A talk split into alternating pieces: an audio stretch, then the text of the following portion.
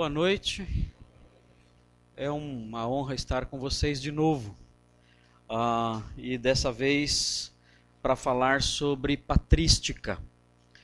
Uh, eu quero, antes de começar a aula, eu quero é, realçar a importância desse projeto, que é o Seminário Charles Spurgeon, ligado diretamente a uma igreja, a Igreja Batista de Parquelândia. É, e quero destacar a minha apreciação acerca dessa iniciativa, porque, é, na verdade, a responsável, à, à luz da Bíblia, pela educação teológica do povo de Deus e a formação e investidura de obreiros no ministério é responsabilidade da igreja não é responsabilidade de instituições de ensino aí independentes. Essas instituições de ensino independentes que existem, elas são boas. Muitas delas ensinam a palavra de Deus, preparam excelentes pastores, tudo mais.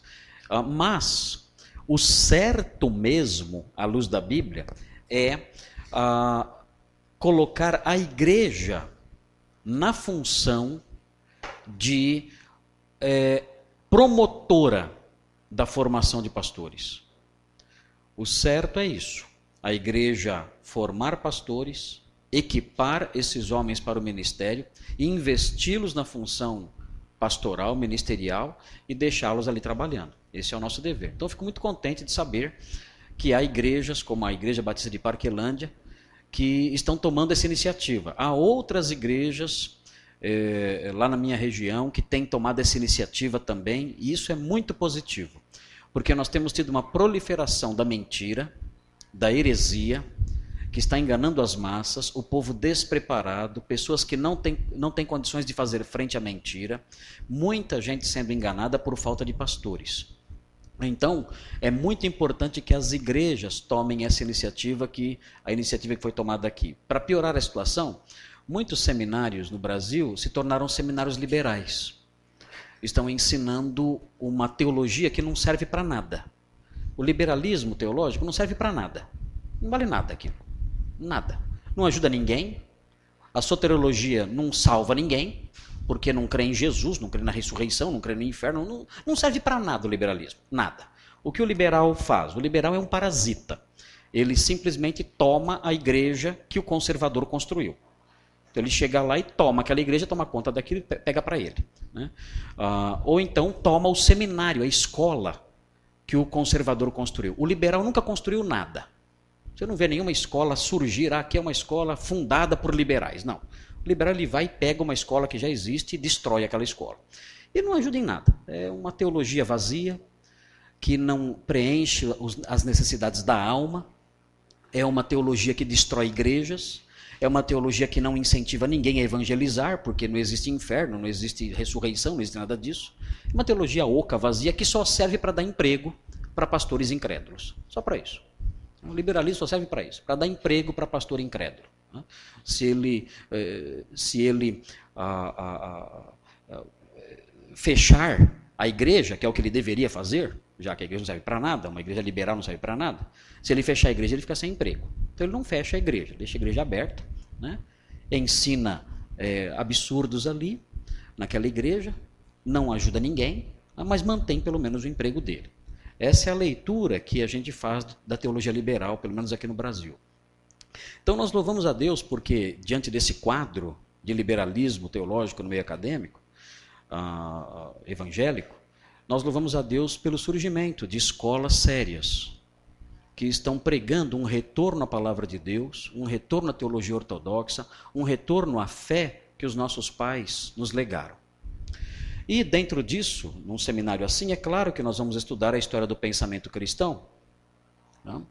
E considerando o aspecto é, da patrística, é claro que nós vamos olhar para o contexto dos primeiros séculos do cristianismo para entender a patrística. O nome da nossa matéria é essa, é, é, é esse né? é patrística. E o que é isso? O que é patrística? O que são, o que, quem foram os pais da igreja?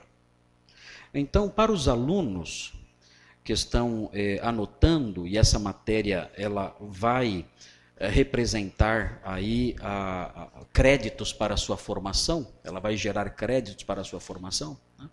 É importante conhecer a definição disso. Ah, os pais da igreja foram teólogos que viveram no período da igreja antiga e que foram, foram caracterizados por produção literária e santidade de vida. Esses são os pais da igreja. Então, note bem, são teólogos que viveram na igreja antiga. Então, não tem pai da igreja na Idade Média. Não tem. Os pais da igreja viveram na igreja antiga, até o quinto, máximo sexto século. Máximo sexto século. Tem historiadores que colocam os pais da igreja até no sétimo século, mas é um exagero. Né? Os pais da igreja eles viveram até no máximo sexto século, então não são, uh, não há pais da igreja na Idade Média. Eu, eu, eu estava conversando no carro com as minhas filhas e e elas perguntaram o que eu vinha fazer aqui em Fortaleza. Eu falei, eu vou dar, uma, eu vou dar aula sobre patrística. E elas disseram, o que, que é isso? Eu falei, é, é, essa é a primeira aula, o que, que é isso? Né? Primeira aula é exatamente essa, o que é isso? Né? E eu disse para elas, se vocês fossem dar uma aula sobre algum assunto, o que vocês preparariam? O que vocês, o que vocês uh, criariam para apresentar para os alunos? E elas não sabiam o que dizer, e eu disse para elas: vocês têm que fazer algumas perguntas. Só que vocês não podem fazer as perguntas para os alunos. Vocês têm que criar as perguntas e vocês responderem. E então vocês levam para os alunos as respostas. Então, primeira pergunta você tem que responder: o que é isso? O que vocês fizeram aí. O que é a patrística? Que outra pergunta vocês fariam? Ah, é, quem são esses homens? Ok, quem são esses homens? Eu falei: vocês conhecem algum pai da igreja? Elas mencionaram alguns que elas conheciam, até pela convivência comigo, e uma delas falou assim: Calvino também, a gente esqueceu Calvino. Eu falei, não, Calvino não é pai da igreja. Calvino é um teólogo também, marcado aí por sua santidade, por sua vasta produção literária, mas ele não é um pai da igreja. Porque os pais da igreja pertencem a um período específico. Os pais da igreja pertencem à igreja antiga, vai do segundo século. Note bem, não abrange o primeiro século.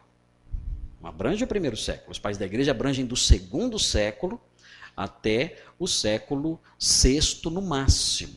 Ok? Ah, e são esses homens, teólogos, caracterizados por produção literária e santidade de vida. Na verdade, se você quiser enumerar as quatro marcas dos pais da igreja, eu posso falar para você. As quatro marcas dos pais da igreja.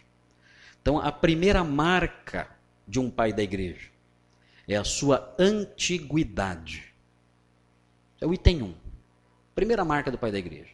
A sua antiguidade. Não existe pai da igreja na, na, é, na época moderna. Isso não existe. A segunda marca do pai da igreja é a sua devoção. Os pais da igreja são reconhecidos por sua santidade. São homens preocupados com retidão, com amor a Deus. É interessante notar nos pais da igreja que eles fazem teologia orando. Você, você lê um livro de Santo Agostinho, o livro todo é uma oração. Você pega um livro de 400, 500 páginas. O livro inteiro é uma oração. Então há uma preocupação muito grande dos pais da igreja com isso, com uma vida, a vida do teólogo, marcada por santidade, por retidão, por devoção, por uma moral elevada, né? pelo temor de Deus, por ouvir a voz de Deus.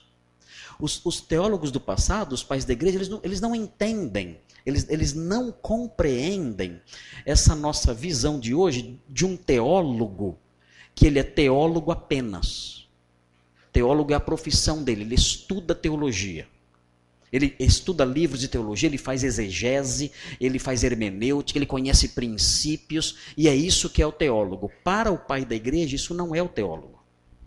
Para o pai da igreja, o teólogo é aquele que faz isso buscando conhecer mais a Deus e agradá-lo.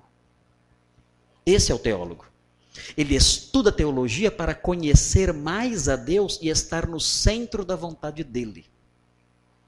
Ele estuda teologia para conhecer mais a Deus, estar no centro da vontade dele, e, e preste atenção no que eu vou dizer agora, e levar outros ao mesmo rumo, no mesmo rumo.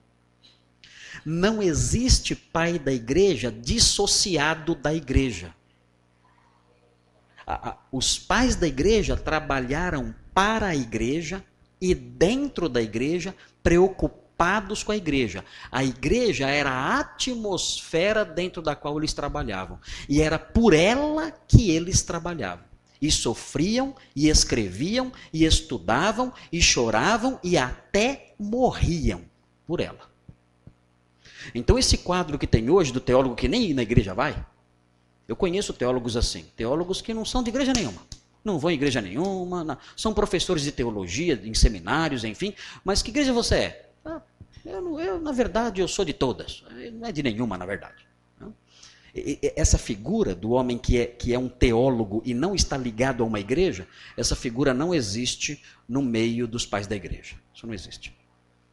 O pai da igreja, ele está, ele tem a vida piedosa, santa, vivida dentro da igreja, levando seus irmãos a uma vida de santidade também, preocupado em fazer com que eles vivem em santidade. Então a segunda marca é a santidade. Terceira marca dos pais da igreja é a ortodoxia. O que é ortodoxia? O que é isso? Ah, não, não confunda, né? não vai pensar que que é uma denominação, alguma coisa ligada com denominação, não é isso. Né? Ortodoxia é a doutrina reta. Isso é ortodoxia, doutrina reta. Especialmente no campo da cristologia e da trindade.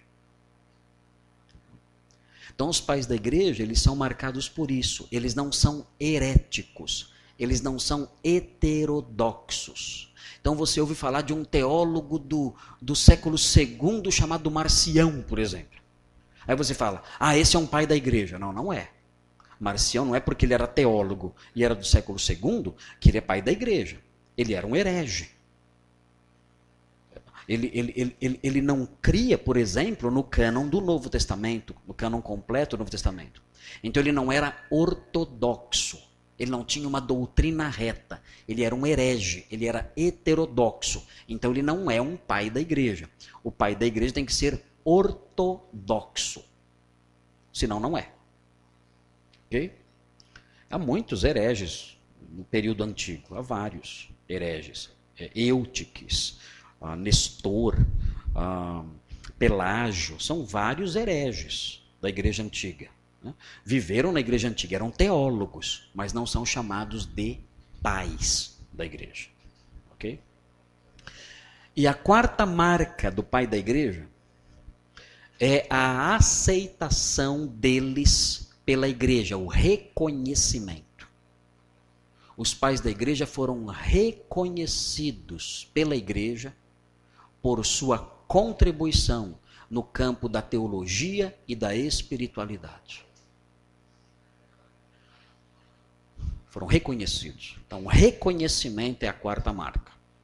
Note bem, se você quer aprender teologia, vocês que são alunos nesse seminário, uma recomendação que eu lhes dou: procurem coisas bem antigas, bem velhas. Teologia, quanto mais nova, menos recomendável. A teologia é que nem vinho, tem que ser velha a ser boa. Dizem que é bom, eu não bebo vinho. Né? Mas dizem que vinho velho é bom. Teologia boa é velha. Ah, você quer aprender teologia com profundidade? Estude os pais da igreja, os teólogos antigos. É a melhor fonte que eu conheço de teologia, os pais da igreja. Você vai ler os pais da igreja, você vai ah, se indignar com alguns erros que eles cometeram, vai ficar indignado. Você vai ficar impressionado com as informações que eles nos transmitem. Você vai chorar. Você vai chorar lendo os pais. Você vai chorar com a devoção que eles demonstram, com a beleza dos seus escritos. Há escritos dos pais da igreja que quando você lê, você, você se sente quebrantado com a beleza, a devoção, o amor a Deus que esses homens tinham, o amor que eles nutriam por Deus no seu coração. Era como se a mente deles estivesse no coração, quando eles falavam sobre Deus. Então, tudo isso você vai aprender lendo os pais da igreja. Os pais da igreja, no contexto evangélico, são muito negligenciados. Por quê? Porque os católicos chamam os pais da igreja de santos. E a gente fica com raiva deles. Eles não têm culpa nenhuma. Os católicos vão lá e chamam, ah, é Santo Ambrósio. Pronto, ah, tenho raiva desse cara porque ele é santo da igreja católica. E você já fica com raiva de Ambrósio porque ele recebeu esse nome. Santo Atanásio. Ah, esse cara não presta, porque é santo da igreja católica. E nós nos enganamos com isso. Na realidade, esses homens eram homens de Deus. Eram crentes, eram irmãos nossos. Nós vamos encontrá-los um dia no céu. E eles escreveram coisas e deixaram um patrimônio intelectual, teológico e devocional riquíssimo. E nós não aproveitamos esse patrimônio. Nós deixamos esse patrimônio abandonado, esquecido, e nós procuramos os nossos livrinhos devocionais, livrinhos rasos, né? Aqueles livrinhos bem rasinhos, né? Lê lá aquelas, aquelas, aquelas devocionais, aqueles livrinhos que a gente nem sabe quem escreveu direito. Né? Ah, com coisas pobres, coisas sem nenhuma, nenhuma profundidade, com obviedades, né? com coisas óbvias, sem riqueza nenhuma. E nos contentamos com essas migalhazinhas de pensadores modernos que não têm conhecimento nenhum, nem chegam aos pés dos pais da igreja, e nos contentamos com isso, ficamos até impressionados com isso. Quando nós temos um grande tesouro gigantesco, vasto, rico de conhecimento, de espiritualidade, de reflexão, e nós abandonamos porque achamos que são nossos inimigos. Eles não são. São irmãos nossos. A Igreja Católica encheu esses nomes com mitos e tudo mais. Mas a verdade sobre eles, a história deles, os livros deles, os sermões deles, são uma fonte de inspiração para os crentes de todas as épocas. Muita gente pensa assim: ah, eu acho que é, Deus ele começou a falar de novo na época da reforma. Isso não é verdade. Até porque os reformadores, vocês sabem onde os reformadores buscavam ah, o terreno fértil para, para colher as ideias principais das suas doutrinas que, que impactaram o mundo todo, eles buscavam na Bíblia e nos pais da igreja. Se você ler as Institutas da Religião Cristã, quem escreveu? João Calvino. São quatro volumes, é a maior obra de João Calvino. Se você ler as Institutas da Religião Cristã, você vai notar, você vai perceber, isso chama atenção, você vai perceber que as Institutas citam as Escrituras, aos montes e os pais da igreja. Então, note: os nossos ancestrais, na nossa tradição batista, nossa tradição presbiteriana, nossa tradição evangélica, são os reformadores. E eles beberam nas fontes dos pais da igreja, e você vê isso na literatura que eles produziram. Então, por que eu não posso ir lá direto naquelas fontes? e aprender lá também. Então nós temos que quebrar na nossa mente esses preconceitos. É claro que os pais da igreja disseram coisas erradas. Claro. E nós? A nossa geração de crentes não diz coisas erradas? Será que nós não temos nossos desvios também? Eles tiveram os deles. Mas isso de modo nenhum detrata a importância, a riqueza, o valor desses teólogos do passado. Uh, uma distinção importante também a se fazer, e os alunos aí devem anotar isso, antes da gente entrar nos slides, é a diferença entre patrística e patrologia. Patrística e patrologia.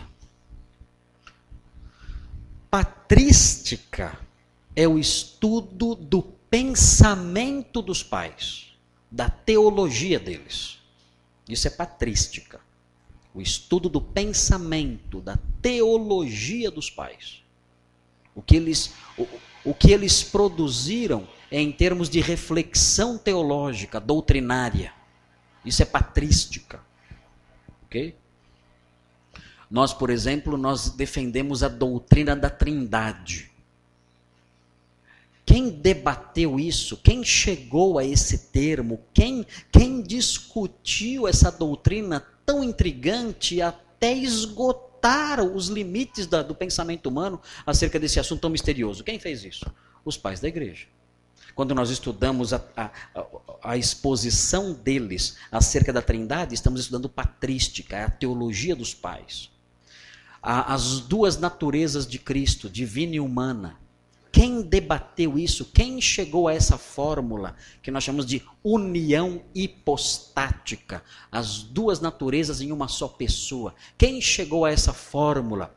Os pais da igreja. Essa fórmula foi de Calcedônia, lá no 451. A, a união hipostática. Nós, nós defendemos isso, nós aqui, nós morremos por isso. Cristo é humano e divino. Quem chegou à formulação intelectual, à, à, à formulação sistemática dessa doutrina? Os pais da igreja. Então, quando estudamos isso, nós estudamos patrística, o pensamento, a teologia deles.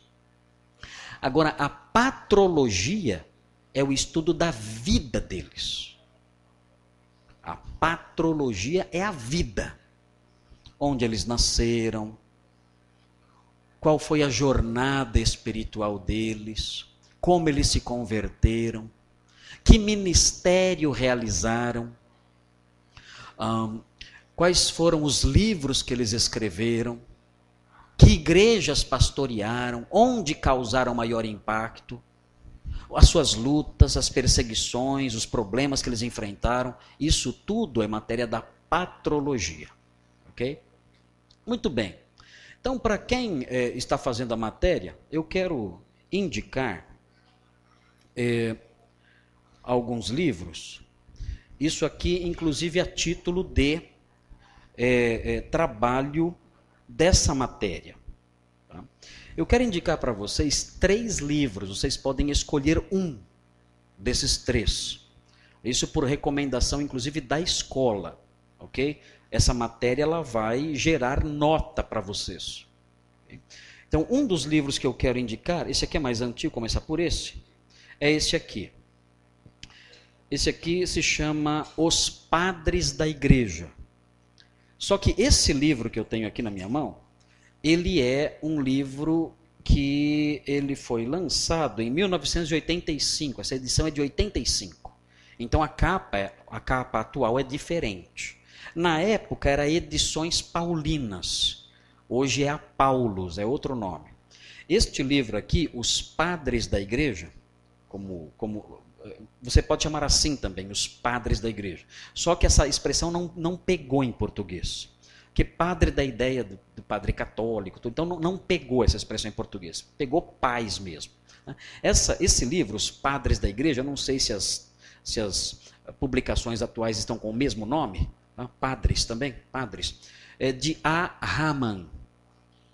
E este livro ele é muito interessante, por quê? Porque ele apresenta é, um breve histórico de cada pai da igreja, de cada um deles. Aqui na primeira parte, por exemplo, Inácio de Antioquia, Justino de Roma, Irineu de Leão, os pais são pais do segundo século, século segundo. E além, além dele apresentar um breve histórico de cada pai da igreja, ele também coloca um pedacinho, um excerto da sua obra literária. Então, por exemplo, Inácio de Antioquia, que é um, um dos pais da igreja mais é, é, é, inspirativos. Inácio de Antioquia é extremamente inspirativo. Inácio de Antioquia escreveu sete cartas. É toda a obra dele está aí. São sete cartas. Neste livro, você tem a carta aos Romanos, neste livro aqui. De Inácio de Antioquia. Você tem a carta aqui. Então você tem o pai da igreja e um pedacinho da obra dele, da obra escrita, da obra literária dele. Então este livro é um livro indicado para a nossa matéria. Você vai ter contato com a patrologia e com a patrística neste livro aqui, ok? E abrangendo todos os pais da igreja. Aqui, os pais da igreja aqui, aqui o último que é mencionado é Leão Magno aqui.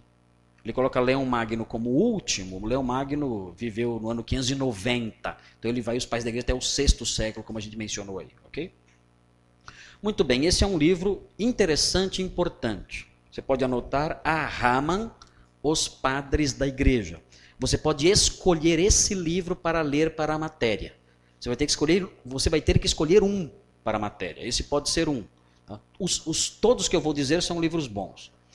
O segundo livro, esse é mais recente no Brasil. Este aqui. Este aqui se chama Lendo as Escrituras com os Pais da Igreja, da editora Ultimato, é de Christopher Hall. Este livro é um livro maravilhoso também. Muito bom esse livro aqui, você vai gostar de ler. Aliás, você vai gostar de ler todos os livros que eu vou indicar. Você vai pedir para indicar mais porque você vai gostar muito dessas leituras. Este livro, Lendo as Escrituras com os Pais da Igreja, a, a, proposta do autor, do Christopher Hall, este livro aqui é de 2008. Ele escreveu o livro em 2008, então é muito recente esse livro. 2008 não, 98, desculpe. Deixa eu confirmar aqui para você. Ele saiu a primeira edição em inglês? É. A primeira edição em inglês saiu é, em 1998. Então ele é um livro recente. Não é um livro antigo como este aqui. Ele é mais recente. E a proposta do autor deste livro é ah, ah, ah, faz, encorajar os teólogos modernos, os pastores, os estudantes de teologia a voltarem os seus olhos para os pais da igreja, para verem o que os pais da igreja têm a dizer acerca de textos bíblicos. Como os pais da igreja trabalhavam com os textos bíblicos, que atitude eles tinham diante do texto bíblico. Né? E tentar resgatar essa herança, esse tesouro, essa herança doutrinária deixada pelos pais. É um livro muito interessante. Você pode ler também para a matéria se quiser ler este aqui. Ok? Uh, este aqui abrange oito pais da igreja: quatro pais do Oriente, quatro pais do Ocidente, quatro de fala grega e quatro de fala latina. São os oito principais pais da igreja, ok? Lendo as escrituras com os pais da igreja, ok? O autor é Christopher Hall, H-A-L-L. Christopher Hall, H-A-L-L. Ok? Editora Ultimato. Editora Ultimato. Ok? Agora, outro livro, você me empresta, por favor, este aqui. É o melhor de todos, fui eu que escrevi. Aqui. Uh, este livro, este livro, eles falaram sobre o inferno. Uh, este livro é só sobre os pais da igreja do século II, no século II, que é a matéria de hoje. De hoje, talvez um pouquinho de amanhã. Sobre os pais da igreja, sobre os pais apostólicos, você vai conhecer o contexto intelectual deles, o contexto político, moral em que eles viveram e a teologia deles. E também os apologistas, que conheceremos hoje também.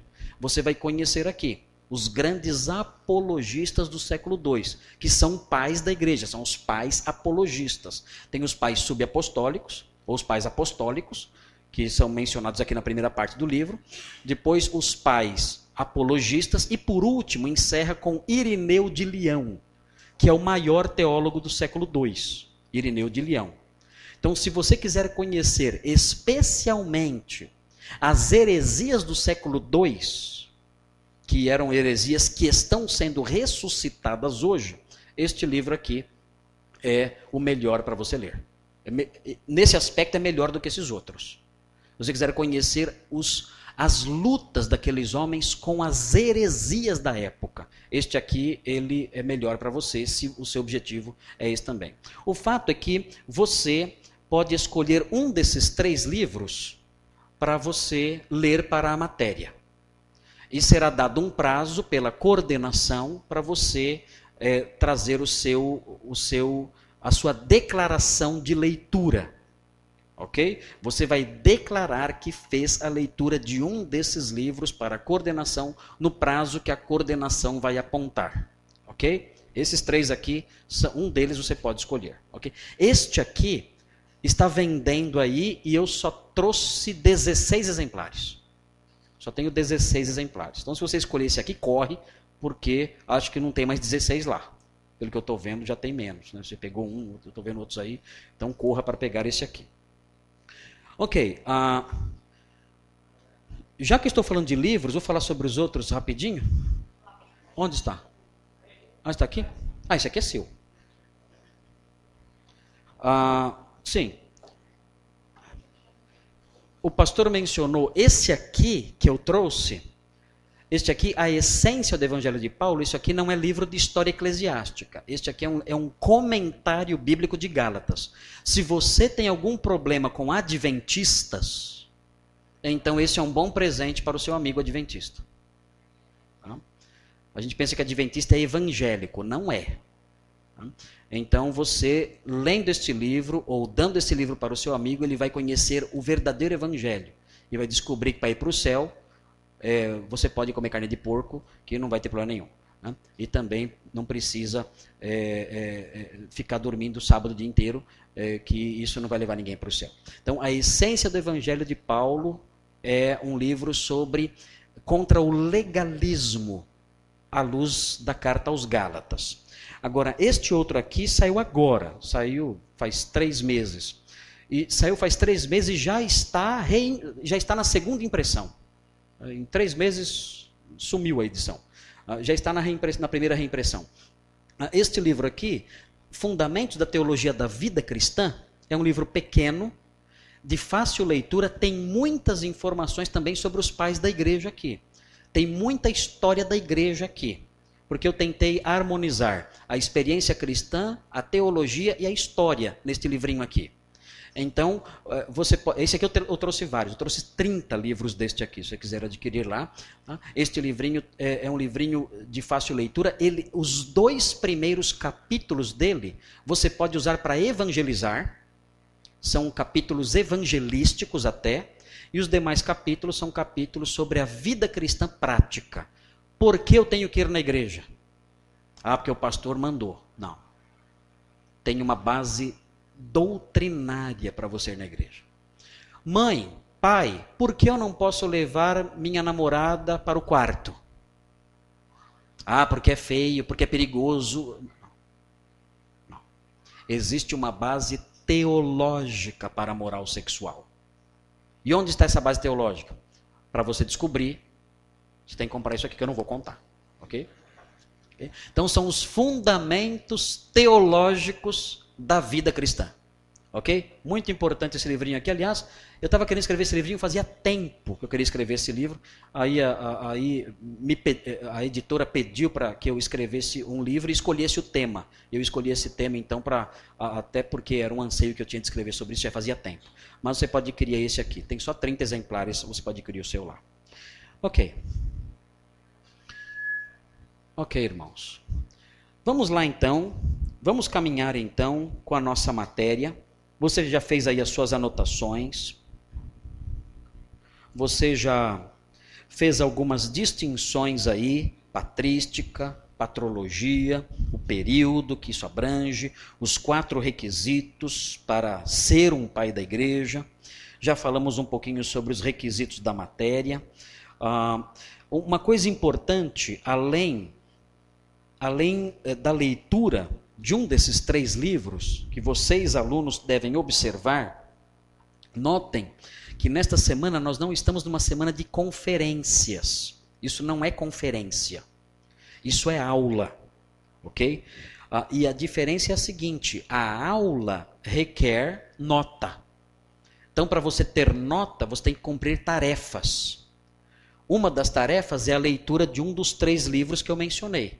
Isso é uma tarefa que vai contar para sua nota. E a segunda tarefa, anote aí. Tá? Eu quero que você escreva. Tá? É, um, é um requisito não só meu, mas da escola Charles Spurgeon. Quero que você prepare um, um trabalho escrito sobre um pai da igreja, destacando a vida dele, aspectos da vida dele e do pensamento dele. Então você vai escolher um pai da igreja. Qualquer um dos pais da igreja, desses teólogos do segundo ao sexto século, você vai, você vai escrever acerca da vida dele e também aspectos centrais do pensamento dele. Você pode fazer isso. Ah, é, é um trabalho digitado, não é para fazer é, no papel pão, de pão, não, né? com caneta, não. Né? Você tem que digitar o seu trabalho. Fonte 12, espaço 1,5, papel A4 branco. No mínimo, no mínimo três páginas, ok? Qual, qual fonte você vai usar? Você pode usar Arial e pode usar Times New Roman. Tamanho 12. Porque eu sei o que os alunos fazem. Colocam espaço 2, fonte 18. Né? E aí entregam um trabalho com sete páginas, mas se juntar tudo não dá uma. Né? Então eu sei disso aí, eu sou professor há 25 anos. Não tente me enganar, porque eu sou professor há 25 anos, não tem como me enganar, é impossível me enganar. Né? Então, note bem, note bem. No mínimo três páginas, espaço um e meio, fonte 12, ok? Uh, e a fonte é Times ou Arial, ok? Então você vai fazer esse trabalho no prazo que a coordenação vai dar. Então, o trabalho tem só duas partes: a vida do homem, do teólogo que você escolheu, do pai da igreja que você escolheu, e, em segundo lugar, o pensamento, a contribuição dele para a teologia. Sobre o que ele falou? Ah, ele foi importante para a formação do pensamento cristão sobre a Trindade.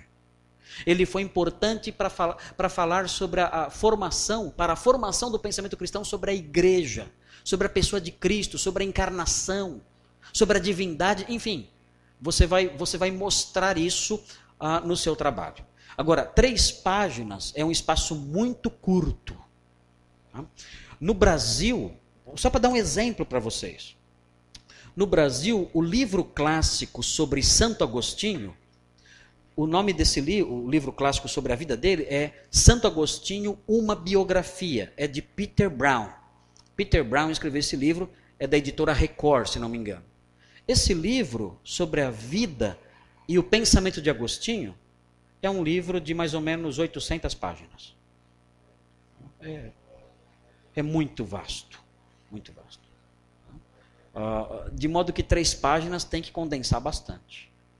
Estou tá? falando três páginas, pode ser que você escolha um pai da igreja meio obscuro. Né? Dá para escrever três páginas. Né? Mas os pais da igreja têm muita coisa, muita coisa para a gente aprender sobre eles. Ok? Esse trabalho não vai ser difícil, não. Ok? É um trabalho facinho de fazer. Tá? Os prazos, a coordenação vai te passar depois. Muito bem. Vamos então às projeções aqui. História do pensamento cristão. Aqui vai entrar na, na patrística, então, o pensamento dos pais. E. Ah, opa, não está mudando aqui. É, história do pensamento cristão aqui. Uh, aqui entra uh, o contexto intelectual dos primeiros séculos do cristianismo. Esse aqui é o período dos pais. Ok? Qual foi o contexto intelectual em que os pais da igreja viveram? E de que modo esse contexto influenciou o pensamento dos pais da igreja? Então veja. Aqui uh, você tem uma foto de Atenas, a Acrópole lá em cima, a Ágora, que é essa praça toda aqui, e o Areópago, que é aquela montanhinha ali ali o Areópago, onde Paulo pregou ali aos, aos atenienses. Né? Por que essa foto está aqui? Essa foto está aqui porque os pais da igreja, eles viveram, especialmente os primeiros pais da igreja, eles viveram mergulhados num contexto intelectual chamado helenismo. E o que é o helenismo? O helenismo é a, a, a herança cultural grega. Ok? Nós vamos conhecer isso melhor. Veja aí.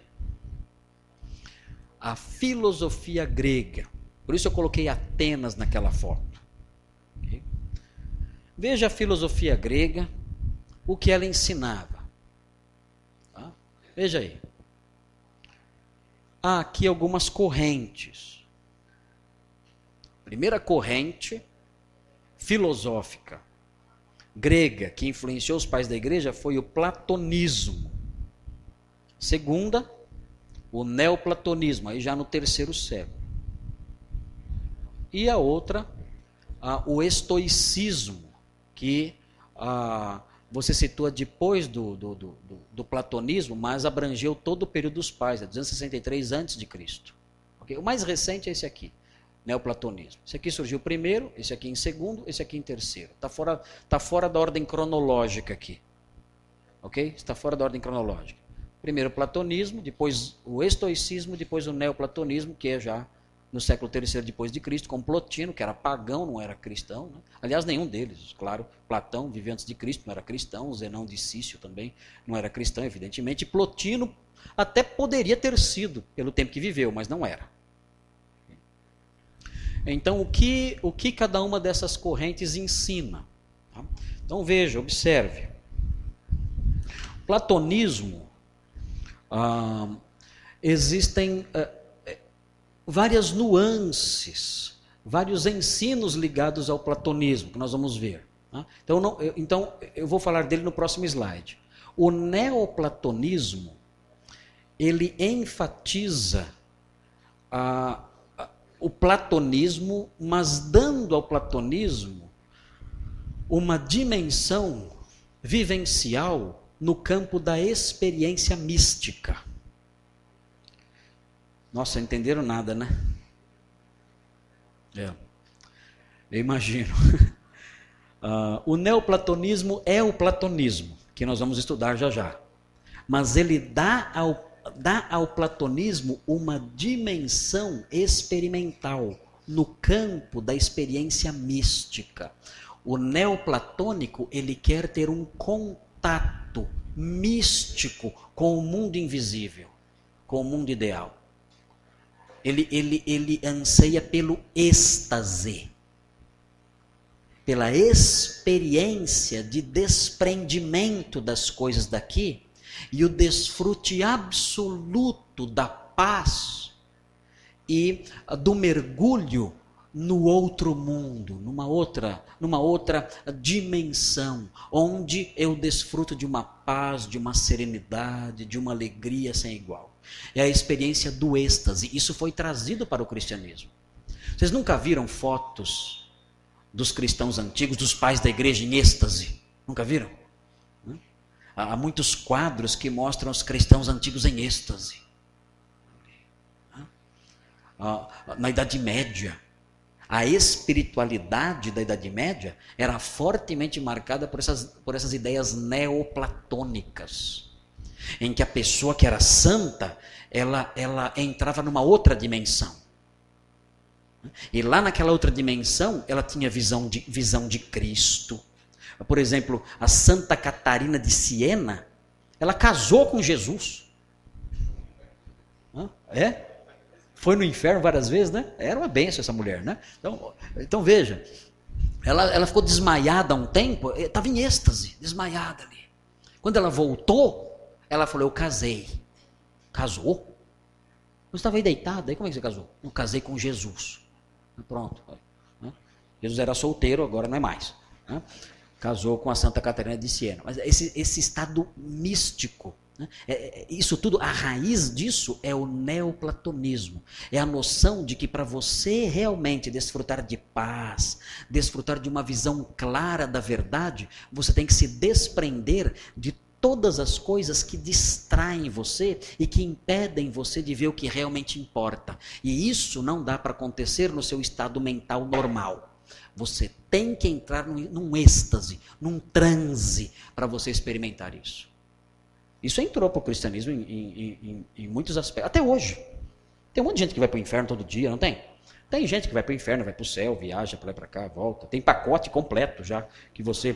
Tem, pessoa que todo dia vai. Né? Ah, eu fui para o céu, bati um papo lá com o arcanjo Miguel, voltei. Isso aí está acontecendo direto. Essa, essas noções que a gente vê no catolicismo e no meio evangélico, isso aí são reminiscências ah, do, do, do neoplatonismo que entrou para a igreja nessa época aí. Ok? Ah, o estoicismo, já o estoicismo, a ênfase do estoicismo é o elevado conteúdo ético. O, o, que o estoico ensina. Esse livrinho aqui, cadê? Sumiu. Ah, devolvi lá para ele. Ah, não, fica aí, fica aí. O, o estoi, aquele livrinho que eu falei, aquele mais novo, Fundamentos, ele explica bem o que é o estoicismo. Aquele livrinho Fundamentos.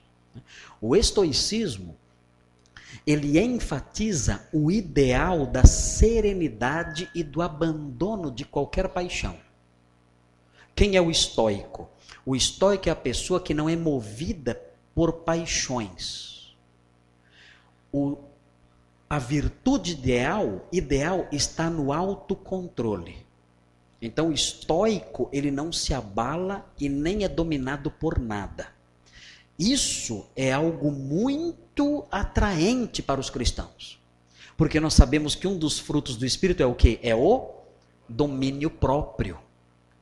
Então os pais da igreja se sentiram muito atraídos por noções estoicas. Eles foram simpáticos do estoicismo, muitos deles, porque eles viam no estoicismo um apelo para a moral cristã, para o equilíbrio, para não se deixar dominar pelas paixões. Ora, esses apelos são apelos bíblicos até.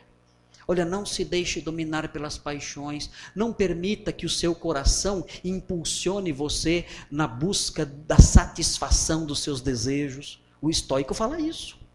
Então, os pais da igreja eh, deram à sua teologia uma dimensão, às vezes, marcadamente ética, e até a sua soteriologia era muito ética. Para ir para o céu não pode dar vazão às paixões.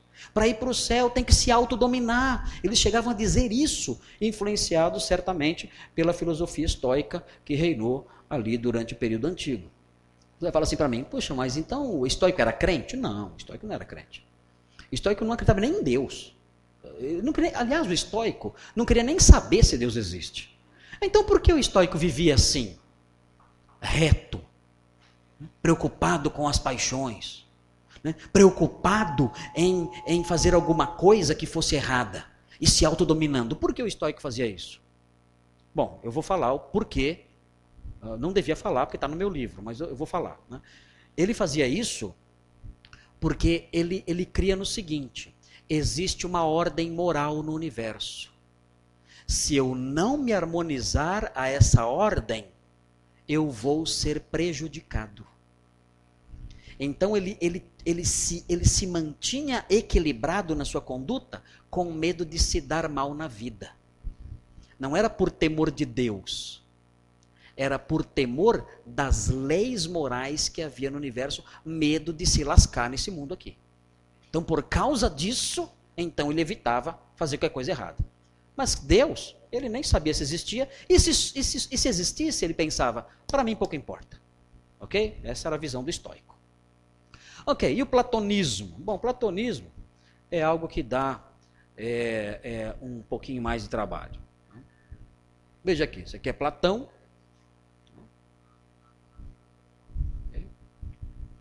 E aqui os elementos da tradição platônica.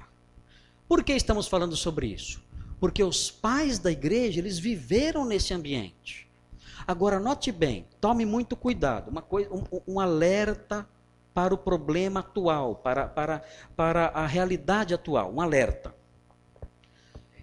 Muitos teólogos atuais aqui no Brasil estão dizendo que nós temos que abandonar o cristianismo histórico esse cristianismo dos pais da igreja, o cristianismo dos reformadores. Temos que abandonar isso aí.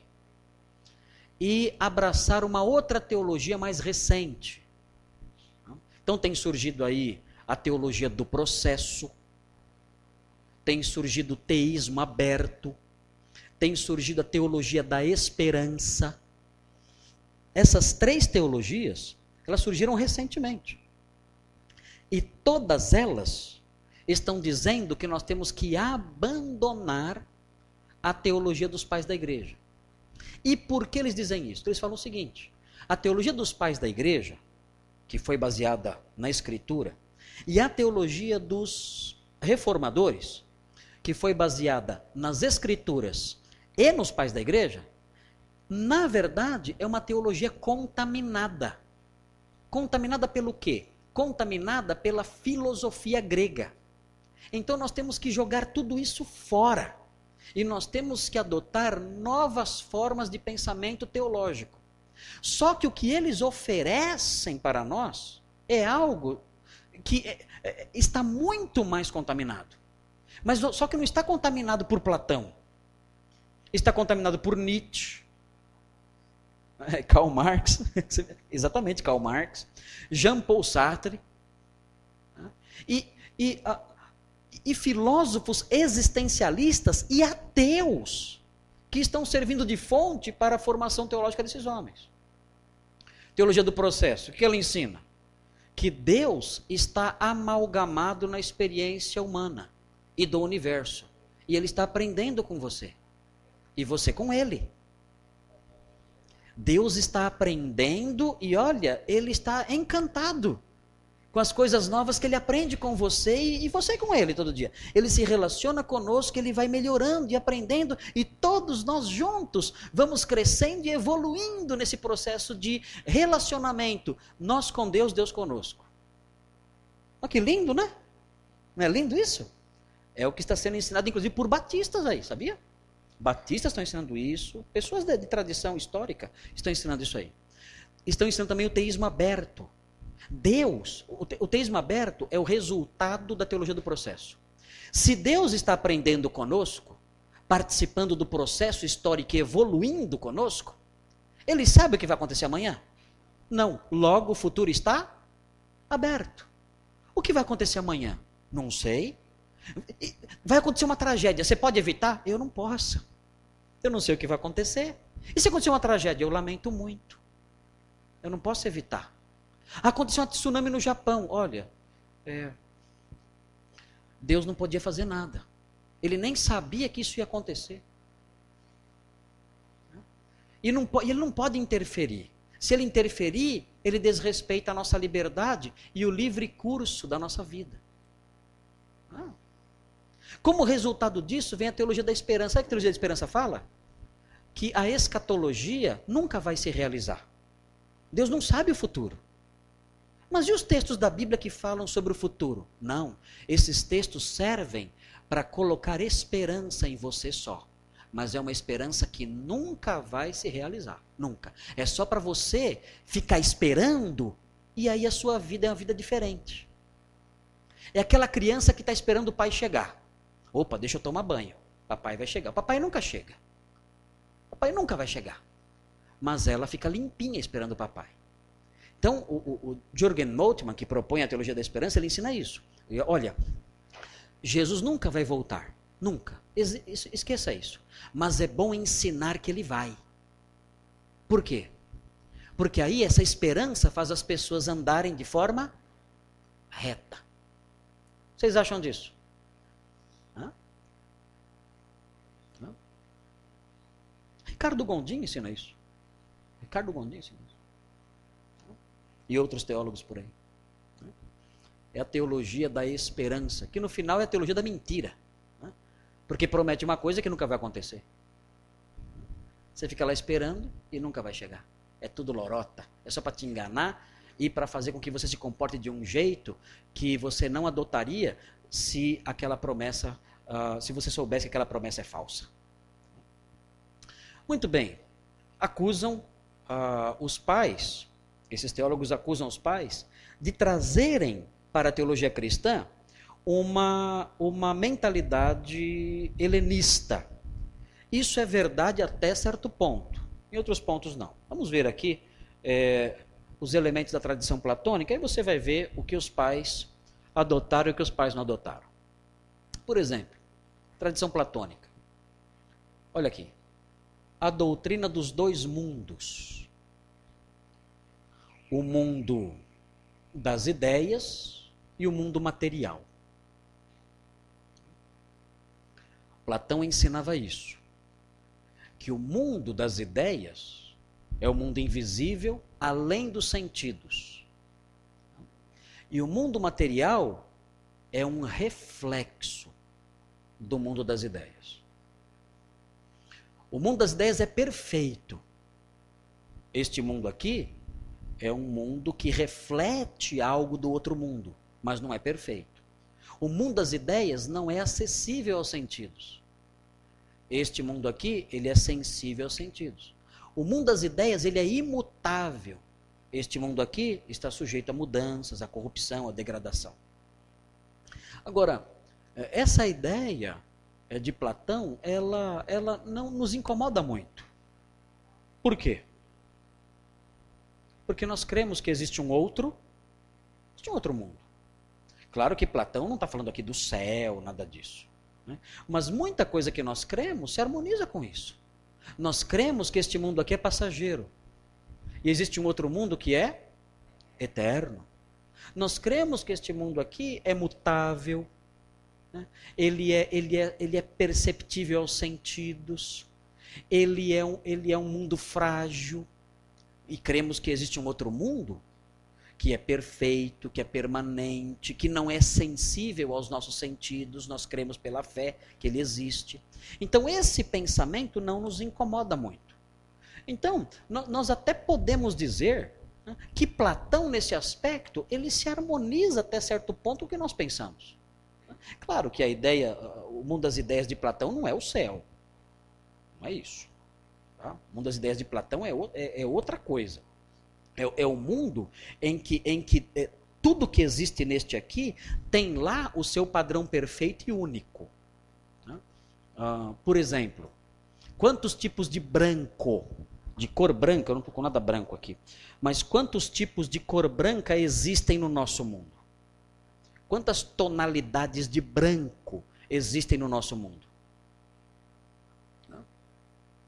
Você vê alguém de camisa branca.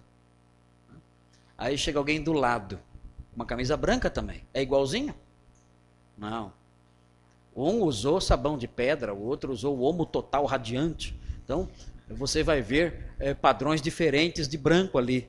Né? É, na, quando era garoto, tinha na televisão o teste da janela. Né? Teste da janela, lembram disso as senhoras? O teste da janela? Né? Olhava, o branco era igual, mas quando abria a janela e mostrava ali, via um tinha sido lavado com sabão de pedra, sabão em pedra, o outro com o homo total radiante, então o outro era muito mais branco. Né? E, e, é, e, é verdade, o fato é que nós temos diversos tipos de branco. Quando você vai pintar a sua casa, você vai escolher o branco que você quer usar na sala.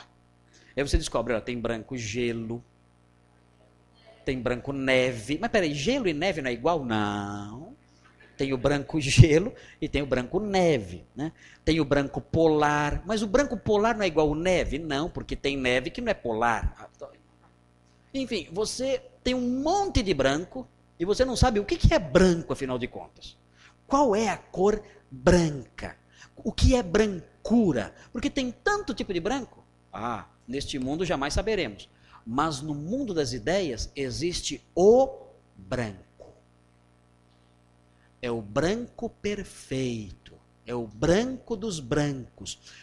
Todos os outros brancos são apenas reflexos desse branco perfeito, da brancura ideal, imutável e eterna. Está lá no outro mundo. Os brancos daqui são apenas reflexos. Esse é o mundo das ideias de Platão. Nós sabemos, a, a, a Bíblia não fala sobre isso no céu.